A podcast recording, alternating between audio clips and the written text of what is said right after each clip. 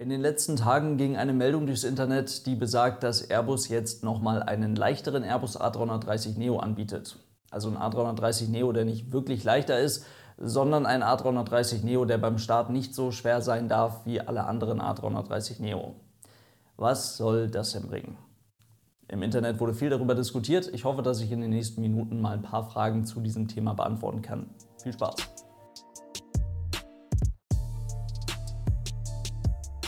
Und damit hallo und ganz herzlich willkommen. Ich hoffe, es geht euch gut.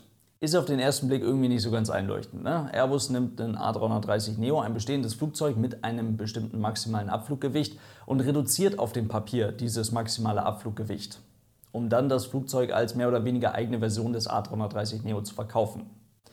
Ja, irgendwie erscheint das nicht so richtig sinnvoll, aber tatsächlich ist das gar nichts Ungewöhnliches und unter gewissen Umständen halt eben genau das, was eine bestimmte Fluggesellschaft von diesem Flugzeug benötigt. Um das besser verstehen zu können, klären wir erst einmal, was diese ganzen Begrifflichkeiten, zum Beispiel das maximale Abfluggewicht eines Flugzeuges, zu bedeuten haben. Erst einmal steht das eigentliche Flugzeug auf dem Hof. Dieses Flugzeug hat logischerweise ein Leergewicht. Und auch da kann man schon in verschiedene Stufen unterscheiden.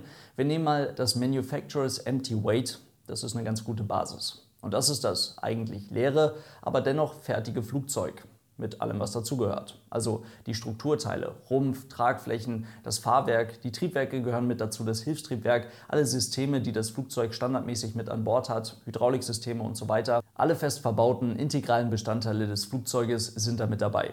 Im Alltag bei einer Fluggesellschaft kann man damit aber nicht sonderlich viel anfangen, weil so kann man das Flugzeug noch nicht benutzen. Also macht man bei einer Fluggesellschaft ein sogenanntes Basic Weight daraus. Das macht aus einem leeren, nicht nutzbaren Flugzeug ein voll funktionsfähiges und voll ausgestattetes Flugzeug. Hier kommen die immer vorhandenen Flüssigkeiten mit dazu, wie Hydraulikflüssigkeiten oder zum Beispiel auch das Triebwerksöl, aber auch die Grundausstattung, also die Sitze für die Passagiere und auch die Bordküchen, das ist da alles schon mit drin.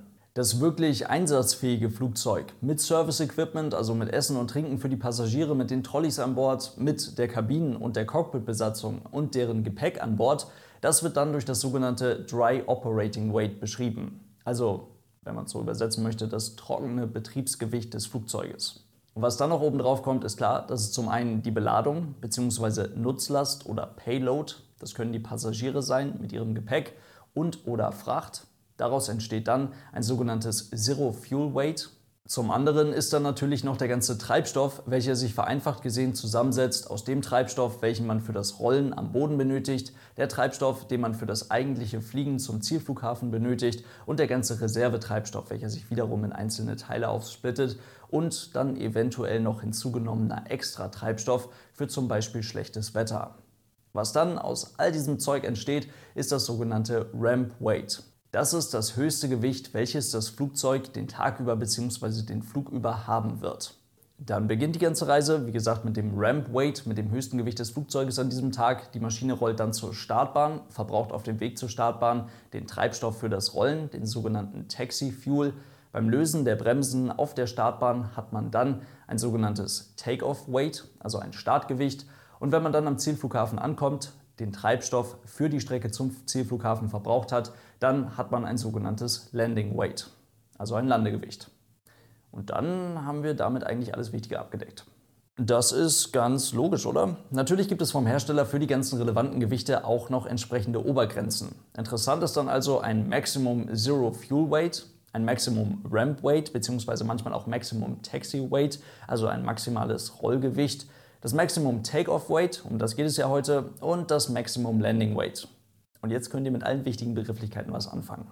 Im Detail kann man das Ganze natürlich noch ein bisschen ne, weiter durchdenken. Und bevor ihr Schlawiner mich jetzt über den Unterschied zwischen Masse und Gewicht aufklären wollt, dachte ich, ich mache das kurz für alle zusammen. Maximum Takeoff Weight, also maximales Abfluggewicht, ist ein fester Wert, angegeben in Kilogramm. Das ist physikalisch gesehen etwas verwirrend, weil es so eigentlich eine Masse ist. Die Masse eines Körpers ist überall gleich, wird angegeben in Kilogramm. Mit Gewicht bezeichnet man eigentlich die Gewichtskraft, die wird angegeben in Newton und die ist eben nicht überall gleich. Korrekt wäre also die Bezeichnung Maximum Takeoff Mass. Darauf hat man sich eigentlich mittlerweile auch geeinigt und es wird von den Behörden auch so verwendet. Allerdings verwenden die Hersteller noch immer die Bezeichnung Maximum Takeoff Weight. Mit anderen Worten, ihr habt natürlich recht, das, was hier als Gewicht bezeichnet wird, ist eigentlich die Masse, aber in den offiziellen Airbus-Dokumenten, in den offiziellen Handbüchern, in den offiziellen Angaben, in den Zertifizierungsunterlagen von den jeweiligen Flugzeugtypen findet man die Bezeichnung Maximum Takeoff Weight. Ist auch gar nicht so wichtig, weil das Flugzeug fliegt trotzdem, aber nur, dass wir es schon mal gehört haben. Gut, mit dem ganzen großartigen Wissen können wir jetzt mal logisch verknüpfen und kommen dann zu dem Punkt, mehr ist mehr. Ein möglichst hohes Maximum Zero Fuel Weight ermöglicht, dass man das Flugzeug bis zur Decke vollpacken kann mit Passagieren, mit Fracht und so weiter, alles, was man mitnehmen möchte. Und ein möglichst hohes Maximum Takeoff Weight ermöglicht dann auch noch, dass man richtig viel Sprit oben drauf packen kann, um dann mit diesem ganzen Gewicht auch noch richtig weit zu fliegen. Prinzip A380, verstanden. Der hat übrigens ein maximales Abfluggewicht von 569 Tonnen. Aber auch im Detail. Wir haben uns das Ganze ja schon häufiger mal angeschaut. Weiterentwicklung vom Airbus A321 zum A321 XLR, Extra Long Range für die Langstrecke, geht der Weg anscheinend zwangsläufig über die Erhöhung des maximalen Abfluggewichtes. Also, wenn man sich mal hier den ersten, ne, A321-100 anschaut, der damals an die Lufthansa ausgeliefert wurde, der durfte mit maximal 83 Tonnen starten.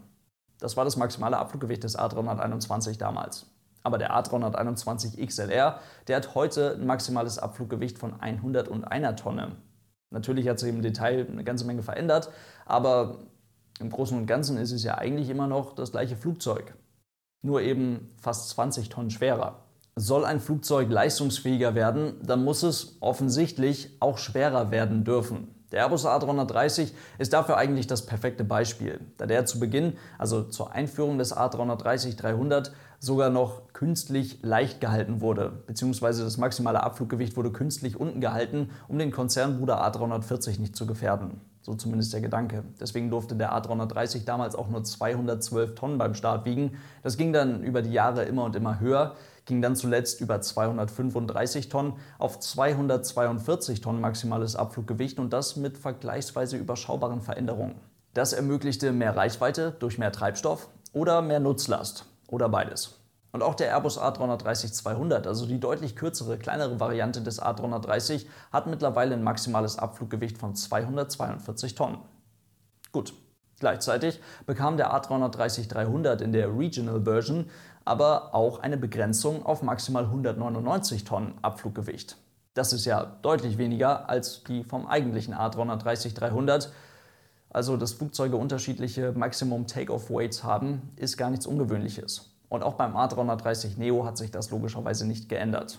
Der Neo ist in seinen Modifizierungen als A330-900 tatsächlich, und jetzt aufpassen, mit 230 234, 238, 242, 245 und 251 Tonnen maximalem Abfluggewicht erhältlich.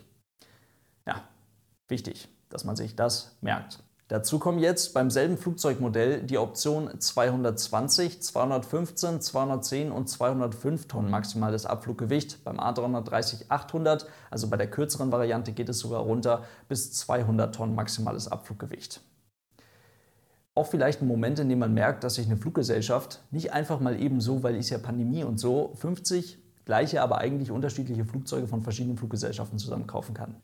Der Weg hin zu einem höheren maximalen Abfluggewicht, was dann wiederum, wir erinnern uns an den älteren A330, mehr Reichweite, mehr Nutzlast oder beides ermöglicht, erfordert hin und wieder logischerweise gewisse Modifikationen am Flugzeug. Zum Beispiel, dass man dann an gewissen Stellen, in den Tragflächen oder wo auch immer, mehr Material, aber leichteres Material verwendet, damit das maximale Abfluggewicht des Flugzeuges angehoben werden kann, das Basic Weight des Flugzeuges, wir erinnern uns auch dran, beziehungsweise alle anderen Leistungswerte des Flugzeuges nicht beeinträchtigt werden. Der Weg hin zu einem niedrigeren maximalen Abfluggewicht, der dürfte ja aber eigentlich nicht viel mehr erfordern als eine neue Zulassung.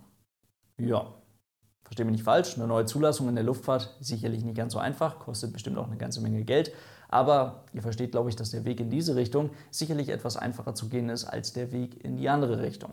Und wir reden irgendwie immer über möglichst leistungsfähige Flugzeuge beziehungsweise schon bestehende Flugzeugtypen, die über die Erhöhung des maximalen Abfluggewichtes immer und immer leistungsfähiger werden und am besten von irgendeinem popeligen Flughafen in den Bergen bei 45 Grad Celsius auf irgendeiner kurzen Piste starten und dann 10 Stunden nach was weiß ich denn wo fliegen und dort auf irgendeinem popeligen Flughafen wieder landen können. Aber was ist, wenn man das vielleicht gar nicht braucht?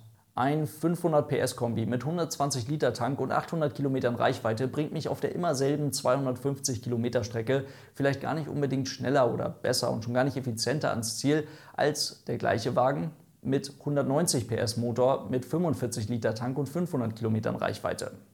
Und weil Fahrspaß, Flugspaß, na, das vergessen wir, bei dieser Art von Fliegen natürlich gar keine Relevanz hat, ist der etwas beschnitten wirkende A330-900 mit 205 Tonnen maximalem Abfluggewicht für viele Fluggesellschaften vielleicht gar keine schlechte Option.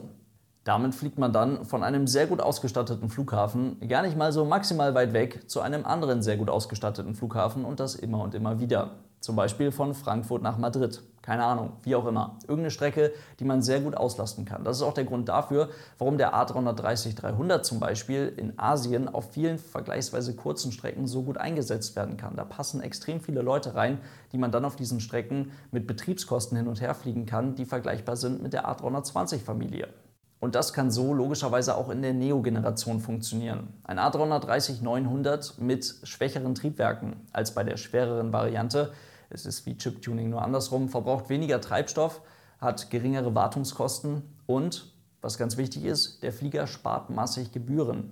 Denn Flughafengebühren und auch Flugsicherungsgebühren hängen laut Richtlinien der ICAO am maximalen Abfluggewicht des Flugzeuges. Daher kann es sich sogar lohnen, nicht nur für einen Flugzeugtypen, sondern sogar für ein und dasselbe Flugzeug mehrere maximale Abfluggewichte zuzulassen, die dann mit vergleichsweise geringem Aufwand, vielleicht nicht tagesaktuell, aber je nach Saison, gewechselt werden können sodass das Flugzeug dann quasi immer das für die passenden Strecken maximale Abfluggewicht hat. Gut, die Sache mit dem maximalen Abfluggewicht ist also ein bisschen kompliziert, aber eigentlich doch ganz logisch. In diesem Sinne soll es das heute gewesen sein. Ich hoffe, ich konnte ein paar offene Fragen klären. Vielen Dank fürs Zuhören. Falls euch das Ganze gefällt, denkt dran, das gibt es logischerweise alles auch auf Aeronews Germany auf YouTube. Und falls ihr das Podcast-Projekt, die Podcast-Version des Ganzen unterstützen wollt, für Aeronews Germany gibt es auch eine Patreon-Seite. Vielen Dank für euren großartigen Support, Leute. Lasst es euch gut gehen. Bis zum nächsten Mal und tschüss.